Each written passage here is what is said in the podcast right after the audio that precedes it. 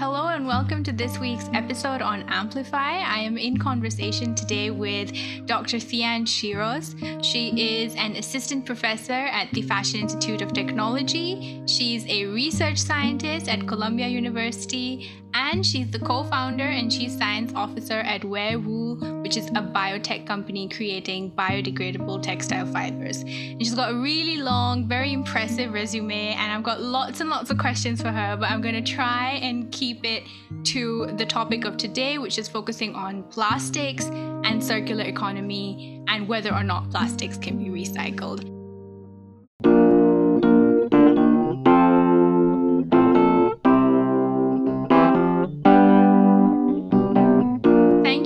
Much for joining us today, Theanne. I really appreciate it. Angie, thanks for having me. It's a great podcast, so it's exciting to get to chat about this topic. Great. I'm so happy to have you here. You know, let's just talk about without getting too much into the the long and extensive history of how plastics came to be. Could you maybe just talk about what the turning point was for plastic to have permeated our lives to the extent that it has today? So, I mean, We'll do the quick timeline, the mm-hmm. really quick Cliff Notes timeline.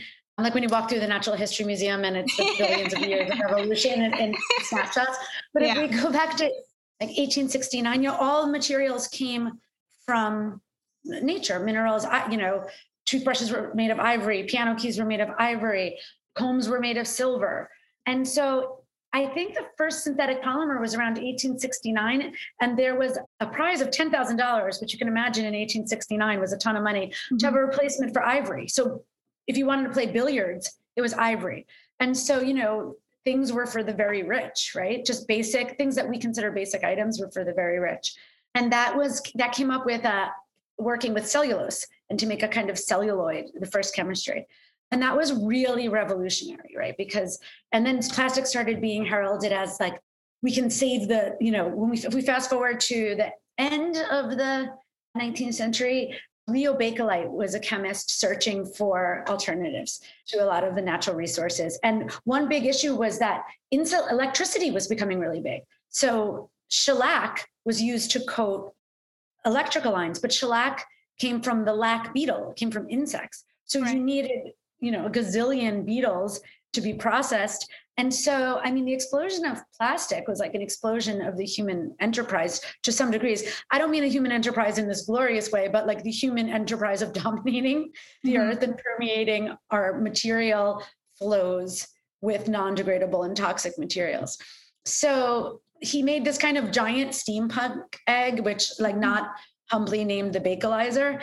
and he took the, the residues from kerosene and, you know, he realized that in, in, burning some of these fuels, there was residue left over and he was able to make this amber colored material. He played with temperature, pressure in his house. It was, it was this crazy looking thing and it was Bakelite. And, and that was this huge breakthrough because now things that could be molded, it could be shaped. It was you know, it was really, really revolutionary. It was not only a good insulator, but it was durable, it was resistant, it was really well suited for mass production. And it was kind of the material of a thousand uses. Well, gosh, did we not know the foreshadowing, the material of a thousand uses? But really now humans were not limited by the constraints of nature. You know, we know how that turned out. But we could, create, you know, it and it was kind of heralded as really good for the environment because you're not using elephant tusks and tortoise shells and, and things. So that then World War during World War II, plastic production just skyrocketed. So you know, nylon was invented in 1935 as a synthetic silk, and this was the big kind of production. Helmet, plexiglass, it really, really when. But i think what i'm going to see we're going but i think what you're asking about is when did single use plastic how did it get into yes. everything? Yes because i know that like i mean when you look at like you rightly said when you look at plastics it's it's in it's in our clothes it's in our toothbrushes toothpaste also possibly. And it's just our toothpaste? It, it is in our toothpaste right. Okay so there's it's in our fertilizer? Okay for, wow. so you know you're eating for every calorie of you know, conventional oats. If you're in your oatmeal, you're having it's nine calories of oil. Wow. Industrial fertilizer. It's in our pesticides. It's in our dyes. it is everywhere. Vinyl chloride were, was a propellant for hairspray. It's in everything. So I guess how yeah. did it get there? Yeah, and and I actually, I mean, it's crazy for me to think that because I read this report in the Guardian as well that said that there was this woman she gave birth and there was microplastics found in her placenta. I don't know if you read that, but that to me was just just completely shocking that it is is literally everywhere. There's no escaping it. But but yeah, if you could just talk about how sort of when and how single-use plastics came to be this omnipresent. Yeah. So, I mean, as much as we know this is happening, the plastics in the human placenta, I mean, it's been found in gastrointestinal tracts of marine animals, it moves through the food web, but something about, um, and we know that plasticizers have been affecting human health, right? It's, it's all connected. But seeing microplastics in a placenta, I mean, the placenta forms over some months. So this isn't kind of years of bioaccumulation. That I think was, and it was really colored plastics from our really single use, just single disposable goods. That was really, really shocking. Well, interestingly, I mean, after World War II, it kind of became the celebration of convenience. And there was a video made in 1972 by plastics industry that was just like, we are unleashed, you know, we are not confined by these bounds, we can have these conveniences. And the plastic revolution kind of just started getting started. But after post war thinking, people actually had to be taught to dispose things, right? I mean, you can think about it's not so far back. If I think of my parents who were born in the 40s, 1940, even growing up, I mean, you didn't waste a thing. You did you didn't waste anything. Water was reused. You know, there was there was gray water. There was just everything got reused, and especially coming out of uh, uh, you know wartime thinking, people had to be taught. So they were very effectively steered towards single use plastic by plastic lobbyists in the plastic industry. And there was a cover of Time magazine in 1962. And this was like, oddly, because plastic pollution and waste colonialism is so oppressive and climate change is so disproportionately affects women and BIPOC communities and children and the elderly. But it was heralded as this convenience for women in the States, at least. You know, Time magazine has all these housewives throwing their plastic cutlery in the air with their leg in the air, just, um, just can't believe how convenient their life is and all this mm-hmm. time they're freed up for. And that came a lot with, you know, milk was delivered in glasses. So it was like, no, that's not sanitary. You know, we're, we're, this is, this is not sophisticated. We need to move forward. And so pretty much there was this kind of huge celebration of all the modern conveniences and plastic just came in every ad it was a huge advertising push but now the rest of the history kind of comes like okay well the waste started appearing soon after that so like the consequences of this disposable material culture didn't take long to be obvious and that kind of unblemished joy of plastics didn't last. So by the 1960s, litter was everywhere. You know, plastic debris was first observed in the oceans in the 1960s. Rachel Carson had her book Silent Spring in 1962, exposing the dangers of chemical pesticides, which are also petrochemical derived. There was a major oil spill. Oil is the building blocks of plastic off the coast in 1969. Okay, so what, what happened? Right now, plastics are getting their bad reputation. So the plastic industry comes in with another campaign.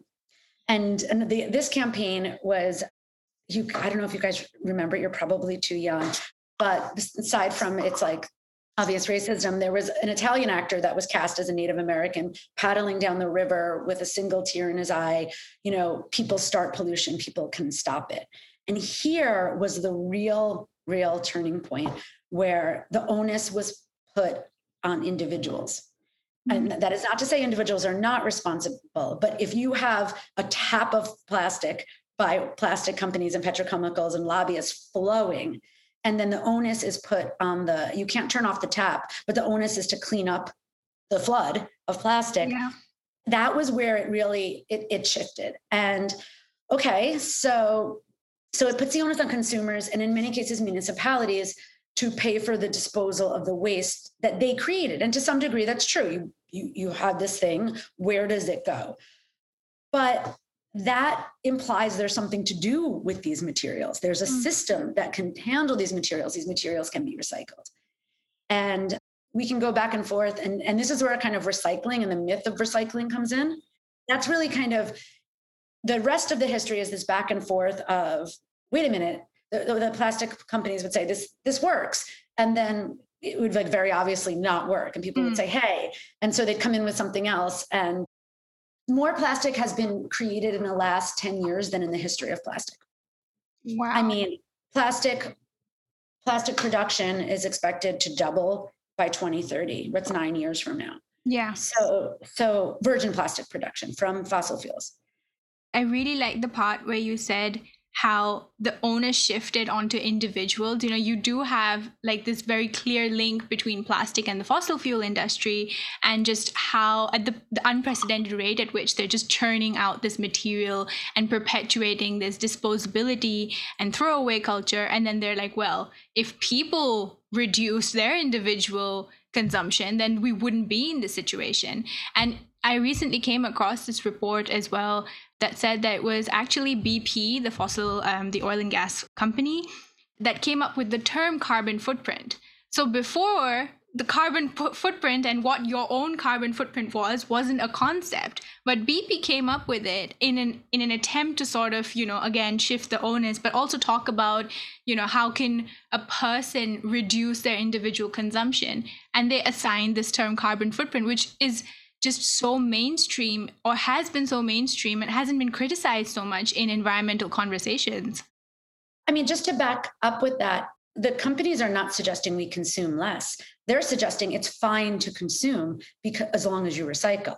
And mm-hmm. this is where the really like criminal myth of recycling comes in because they they plastic companies strongly promoted recycling fully knowing it wouldn't work because if that allows you to make more virgin materials and i think it's it's it's even more kind of it's even darker than saying like oh well you know use less i mean the, the idea is you're fine to use things because it's recyclable except it's not. And this is where we have to like this is where you get into serious serious issues of environmental racism and social justice where where's the end of the line? You know materials made in the global south for high GDP countries in the global north that land back in the global south. And I, I think that's that's a whole other thread we can talk about. But when it's promised that something can be recycled or reused and it can't, what happens to it? And what happens? Where's the awareness of I've put this in a bin, so it's fine? When we see, clearly see piles and piles of plastic in the global south, piles and piles of clothing, piles and piles of e-waste sent from the north that's not only dramatically shifting the, the, the already imbalanced effect of climate and toxicity and inequity, but it's it's just it's it's making people very, very, very sick. So I think that's also, I think, you know, what this comes to is is looking at the full circle of where things come from and where they end up and that carbon footprint is is true it's like you know when you look at your i think using less plastic and lowering your carbon footprint, right? Less flights, riding your bicycle, eating more vegetables. These are all wonderful things. You know, using less single-use plastic is, is, a, is a very important thing to do. But it doesn't get at the root of the problem. And it is also very much catered for people who have those choices to mm. say I'm, i have a really nice bicycle and i have a really nice car which should i take today and that's actually a very small segment of society yeah you know so you know we can talk more about that too but i think that's a little bit with some of these plastic initiatives which are kind of that are important for a niche group but it misses the mark in terms of the global picture yeah and so how just how much of plastic is currently recycled and why is plastic so hard to recycle I have to check the numbers. I think it's something like 9% in the States. Mm-hmm. In Denmark, it's about 95% but there's something we need to keep in mind. We have to define recycling. Yes. And I would say that ultimately plastic is not recyclable at all, but but this is with a caveat. So everything has to be in context. So like if you define recycling as taking something, breaking it back down and turning it back into the same thing, then plastics cannot be recycled. Okay. They can be downcycled because every time you do that, you have the, the polymers, plastics are synthetic polymers from coal, oil, natural gas, and chemicals. They're long chains of polymers. And when you do that process of breaking them down, they don't become the same thing. So glass, recyclable, infinitely recyclable. You, you, you melt it back down, you cast it again. Now there's a lot of energy to, to make glass because mm-hmm. it comes from sand and there's processing. There's you can imagine you have to put a lot of heat to make sand into glass. But metal cans the same. Metal cans, they don't lose their integrity. A metal can can be a metal, that's a truly circular recycling economy. An aluminum can, a glass, papers can be recycled like like cardboard, paper, but about five times. You know, each time the fibers get a little bit weaker. Right. And so it's still paper, it can serve the same purpose it's the same thing but after a certain number of processes just the chemicals used it just makes the it makes it a weaker material and at some point it, it has to be downcycled okay. plastic from the get-go by that definition plastic cannot be recycled it can be turned into something else and so what's critically important when we think about a circular economy is that petrochemical based plastics at this stage in our technology do not fit into a circular economy at all. You, if you have a linear economy, fossil fuel extraction, toxic chemical processing, transportation, landfill, incineration, plastic pollution, that's the line. If you mm-hmm. take that plastic bottle and make it into a pair of yoga pants, okay, great. You've added a loop to that line. Mm-hmm. But it's not a circular economy. Right. If it has many loops, listen, adding that loop is great but it still sheds microplastics. It still has a lot of the same issues. So I think we have to be really careful that, you know, the perfect is the enemy of the good. Certainly, it's better for a plastic bottle to become yoga pants and get used, but it's not it's not going to become yoga pants again. It, it yeah. may become some filler material. Maybe you can get another life. But the issue about recycling plastic from the beginning is that it's it's really nearly impossible it, in terms of a plastic bottle becoming, you know, these single use plastics becoming another single use item. Recycling plastics, it's, it's expensive, it's time consuming, it's chemically intensive. Sorting plastic is generally infeasible, especially with mixed plastics. Plastic degrades every time you use it. So, you know, a plastic bottle can, can become a fleece or a pair of yoga pants, but, and the oil and plastics company have always known this. Wow if you find the documents, you know, that there's been a lot of, there's been really interesting, NPR did this really great episode on it. And it's, it's mm-hmm. like you find the documents from the plastic lobbyists. They've always known it and they advertised their way around it. Yeah. And in fact, knowing full well that recycling wouldn't work, they offered it as a solution and spent $50 million a year on these expensive recycling campaigns and these community organization, you know, community get-togethers and here put it, you know, recycling, recycling, give a hoot, don't mm-hmm. pollute, all this that we've seen. And it was never intended to work. Yeah. It was intended to get people to buy more plastic. Yeah. So it, that worked. Yeah. You know, when you talk about recycling plastic and then when you see on some pieces or like on some items you have the little three three arrows right? Which is like the very common sign of something that can be recycled or should be recycled or is already recycled. What what does that mean and what does that stand for? Because if plastic cannot be recycled then why is it there? Yeah so the recycling symbol that's a thing. The recycling symbol the arrow means nothing it's a logo okay. it does not mean it can be recycled the number inside those three the triangle of arrows tells you what type of plastic it is and then given your municipality your area it may or may not be recyclable, which for the purpose of clarity, we'll say downcyclable, right? Because we can't, right. we can't really never recycle it. So, but of course, it looks really compelling. Like it's, it's, it looks this, it looks like a stamp of recycling and how that happened was really interesting. This was this kind of like environmentalist, plastic lobbyist, environmentalist, plastic mm-hmm. lobbyist, this history of back and forth. And interestingly enough, that logo came out of the design competition at the first Earth Day in 1970. So, you know, Rachel Carson, Silent Spring, this growing environmental movement.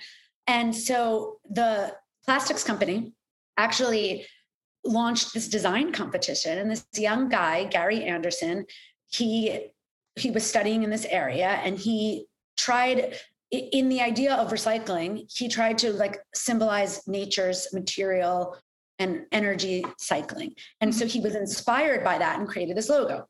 So he won the competition, received $2,500 for this logo. The host of the event was the Container Corporation of America.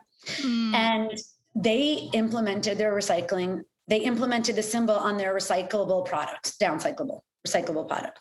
So they implemented that symbol and began lobbying other countries, companies to do the same. And they were so successful, and this was a young guy who'd won a design competition, that the logo became public domain, wasn't protected as his, and then it could be put on anything. It could no longer be, it didn't, could no longer be trademarked. And that was the beginning of the end for the symbol having any meaning. So at first, it was commissioned by a company that was recycling plastics. So beverage containers, soda bottles, it was just kind of put on everything. And then inside they put the number of the plastic. So number five plastic is polypropylene. Number one and two are high and low density polyethylene, all made from monomers derived from petrochemicals.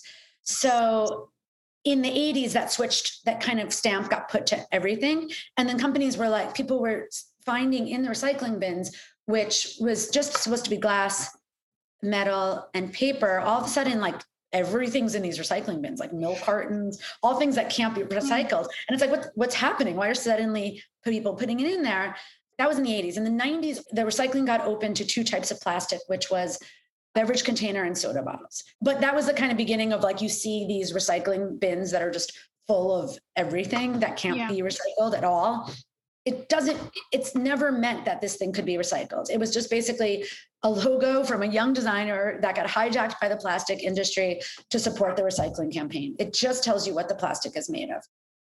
Let's talk about what happens to the rest in terms of where it goes as well right? Because coming from a country like India, where you do see a lot of landfills, a lot of plastic pollution, a lot of it is not ours. So global south countries have always been this on the receiving end of environmental dumping practices that take place.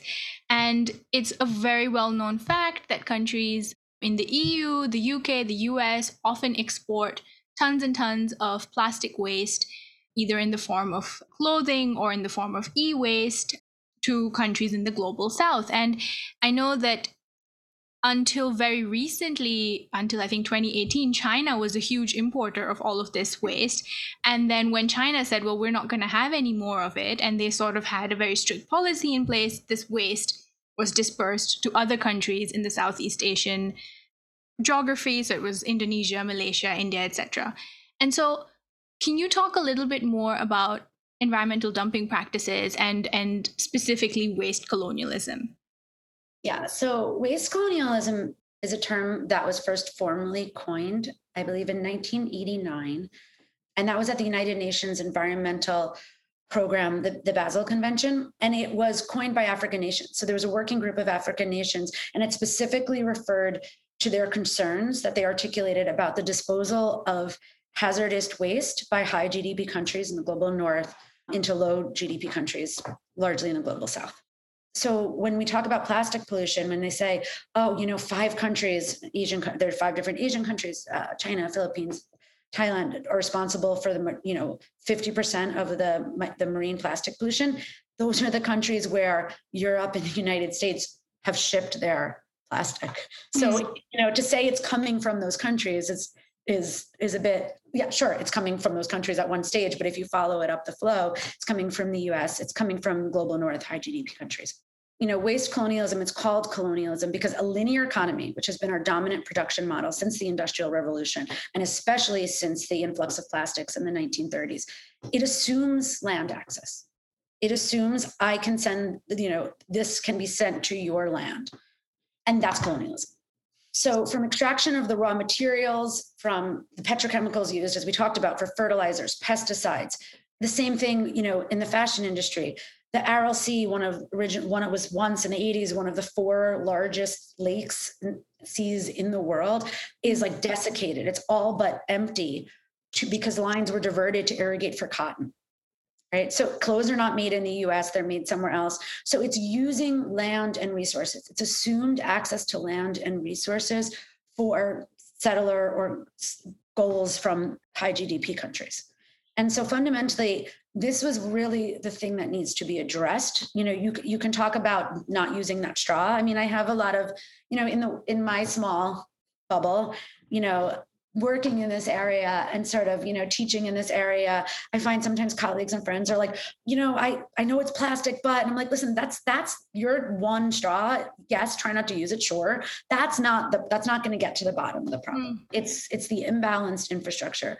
And so something that's really critical is that we need to go beyond a simple material substitution at the consumer end and examine and to my viewpoint dismantle the systems that make their use inevitable. So if you're making something single use and your your business is based on single use of you know virgin plastic you have assumed land access. It is a colonial mindset. You have assumed that this is going to go somewhere and you have access to that land and that water. And land meaning kind of all the environmental spheres and, and all the related things, kind of capital land. Max Liboiron would call that land with a capital L, right? Mm-hmm. So, and so I think that, you know, turning off the tap and then how do you turn off the tap? And it's where do you find that accountability is is really the big issue. Um, but it's the same in Accra, you know, the textile market, the things that get shipped there. There's also tons in a Agbogbloshie and also in Ghana. It's a it's a huge dumping site for electronic waste, and it, it's the, a lot of it. A lot of it is you know secondhand. It goes in there as secondhand electronics, but it falls through the cracks of infrastructure, and it's extremely toxic. It's extremely toxic. You've got kids working there. It's burning tires and wires and air conditioners. It's super dangerous. You've got kids, you know, severe health issues early on and then some of the older boys that work there cases of cancer. And you know ultimately it's it's a linear economy which is rooted in colonialism because it's rooted, in access. And now you're saying okay that land access also is like well there's not the municipality to deal with it as there is maybe in the global north. And a lot of those incineration facilities and then and then you know maybe countries from the global north go in and say well we're going to put in a, waste management facility. That's still that's extremely colonial. That's assuming mm-hmm. access that I'm even if the intention is now good to clean up a mess, it assumes land access. And I think that it, it doesn't there there's no you were not given permission to go there. You were not consulted with the local the, the people that live there and have mined the land. And that goes back, you know, to the beginnings, to like origins of colonialism, where even well-intended missions are still colonial and they're still creating these really huge systemic imbalances with human health, social justice, access to education, access to water. So solutions kind of, I think, really have to come. You know, it's not your, it's not, you know, the lady in Brooklyn's single plastic straw use because her kids, like, that's not the problem. Mm. I mean, sure, that helps. And that kind of awareness helps. But yeah. if what we need is a growing awareness of the the systemic origin of what creates plastic pollution as a symptom of waste colonialism and a linear economy. A lot of the countries in the global north that export this waste to the global south, you know, what what is what is the thinking what is the rationale behind doing so? Because of course a lot of countries in the global south do not necessarily have the infrastructure or the finances that are available to set up that kind of infrastructure. They may not even have the institutions that are necessary to enforce like strict environmental regulations or to control that because you know China does have that. India by comparison doesn't for instance to do something as what China did in 2018 so just talking or just you know getting to know a little bit more about that rationale and just the fact that it assumes land access is really interesting because otherwise why would you be exporting all of these like this millions of tons of waste over there when you know that they actually cannot upcycle or downcycle or recycle it in any which way or form. The global linear economy is is rooted and built on colonial systems with and environmental racism. You can make a single use product and and assume land access and you're done, right? You're mm-hmm. you're you're a corporation, you're a plastic lobbyist. And I I think that, you know, at the individual level people just are not tracing things and they're not there's a missing connection connecting the dots and it's hard to connect the dots because you're flooded with all this information that you know plastic free july is going to save the turtles and so well, yeah, sure i mean i think i mean another thing to really talk about which we we didn't talk about is that that material substitution also it's it's rooted in privilege. It, it, it assumes that you have the resources, the income, the facilities, the infrastructure to simply take a mason jar or a reusable mm-hmm. coffee cup instead of stopping. It's for somebody who's like, it's for people who have enough creature comforts and and or have enough privilege that it's a habit. I'm going to put a reusable cup in my bag and uh, my market bag, and I, I my, my hands are clean and I lowered my impact. But it, it doesn't consider the fact that you know, and this isn't just the global south. This is New York City. This is the Bronx. This is the Brooklyn. This, this is Brooklyn. This is this is all over the food deserts that are created by this linear economy and these polluting infrastructures. So you live in a food desert in the Bronx. What are your what is your alternative to that single-use plastic? The food you get is going to be processed largely. Pro, the food that's available is going to come in single-use packaging. So who is it serving? What kind of impact? within that niche group that has the you know can bring their bamboo cutlery and a reusable straw great. But again it's missing the mark for what's causing the toxicity and the injustices of plastic pollution. And that's not just limited to the global south. That's that's all over. And this idea that you know plastic is it's it's these i think people get very comfortable they want an answer right? What's the lowest impact material what's the plastics are bad and it's like, well, you know, you think of a, a differently abled person, a bendable plastic straw is amazing for that. That's an amazing, mm-hmm. like, that's a great thing. There's medical reasons. There's, it, you have to kind of put things in context. Yeah, absolutely. And framing is so important when we talk about reducing plastic use and plastic consumption because just in general, when people say or when there are initiatives such as Plastic Free July, which is what I sort of wanted to talk about next, we talk a lot about how an individual can reduce their plastic consumption without necessarily understanding that that in itself is a function of privilege whether or not you can make a swap between a plastic straw or sorry swap from a plastic straw to a bamboo one or a metal one is a function of privilege. And of course if you are differently abled then perhaps it is important for you to be able to access these items and what what are your opinions then on initiatives like Plastic Free July? Again, Plastic Free July is effective in places where alternatives exist, alternatives to single use plastic are exist. Reusables are readily available and can be normalized as such. Mm-hmm. So, you know, in a community where you have the resources to have a reusable alternative, they're very, very effective. And those are high consuming areas. So it's not that it's ineffective, but I think, you know, it's a little bit it's it, it's to some degree if you really want to get at the root of plastic pollution at large and all the systemic injustices and pollution and toxicities that result you know there's something to be said there now you have to have really comprehensive conversations and legislation and action about plastics so you know sustainable reform across state governments making packaging companies right accountable for where their waste goes. So looking at, I mean, there's groups that are looking at Coca-Cola and and, and finding the biggest polluters. There's another challenge with that, which is by the time, you know, plastic breaks down to smaller and smaller bits where they and along the way they accumulate persistent organic pollutants and increase toxicity. So they become smaller and smaller where the toxins, other toxins in the environment accumulate dioxins, plasticizers are, are released. So by the time it gets to a stage where people are kind of finding them and researchers are finding them, they're too small to trace back. They're bits of microplastics. But that's something that, you know, accountability really matters. The other issue is assumed land access for fracking, right? A lot of these are in, in you know, in indigenous areas, especially in North America, which, okay, all of North America is indigenous land unceded yeah. most of it is unceded indigenous land but there's areas where you know you're you're pulling out you're pulling fossil fuels there with little regard for the land, no regard for the land relations. And so, you know, plastic has very real impacts on humans across its lifespan, from the fracking of raw materials to its disposal in landfills or incinerators. And so, you know, another thing that misses the mark is like, oh, you know, vegan leather, which is synthetic plastic, and it's it's a textile like polyester, which isn't comes from fossil fuels, plastic, coated with, for instance, polyvinyl chloride, PVC, or polyurethane.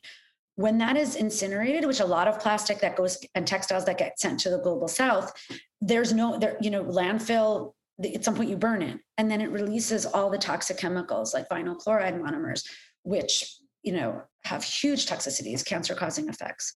So, I mean, I guess we kind of got away from plastic free July, but you know, I have to say, I feel a wave of pride if we have a, my son goes to order a milkshake and he says, no straw or lid, please. And, you know, kind of thinks about it at 10 years old. I don't know, pride, but I'm happy that it's a mindfulness and it's a consciousness that's necessary to take those actions. So I think having at the state and then ultimately federal government level, but the state government level is easier to act on legislation, you know, any legislation that works against assumed land access. Right. Is legislation on how much packaging can be used by companies like Amazon and other large companies, you know, and fines, right? If you use certain plastics that are harder to recycle, you you get fined. There has to be an economic consequence for people at the at the tap, right? At the at the faucet that for that t- faucet to turn off, mm. there has has to be a penalty for letting the faucet run. Right. And then maybe cleaning up. I mean, if you had your kitchen overflowing with water, you'd go turn off the tap. You wouldn't just have, you know, pull kids out of school to mop the floor.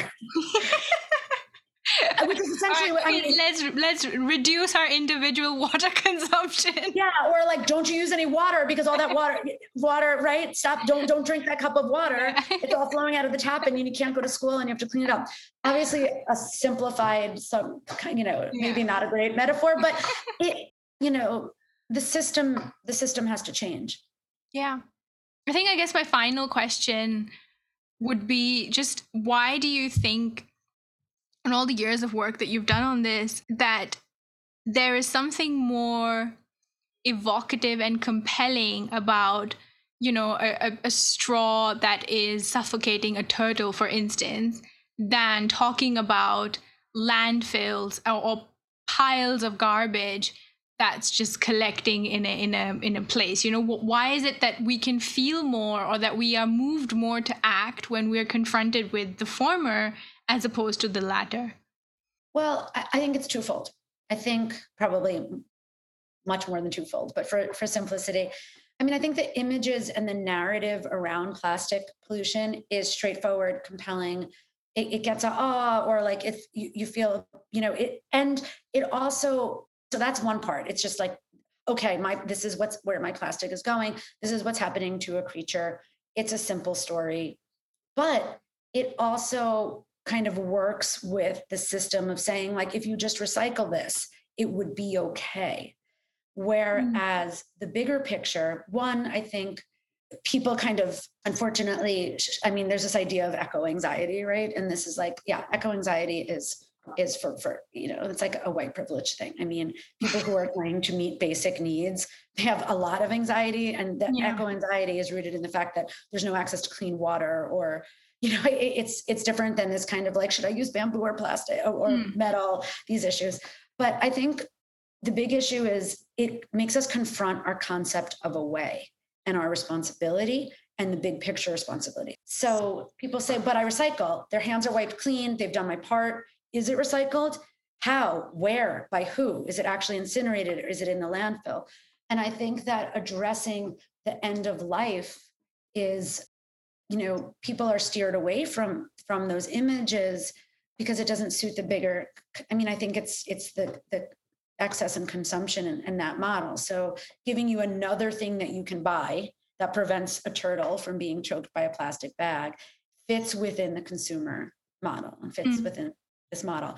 Whereas looking at the system and saying, your clothes, your phone, that you know, how many I when I talk to my students, I'm like, how many iPhones do you have in a drawer somewhere in your house? Right? Where do they go?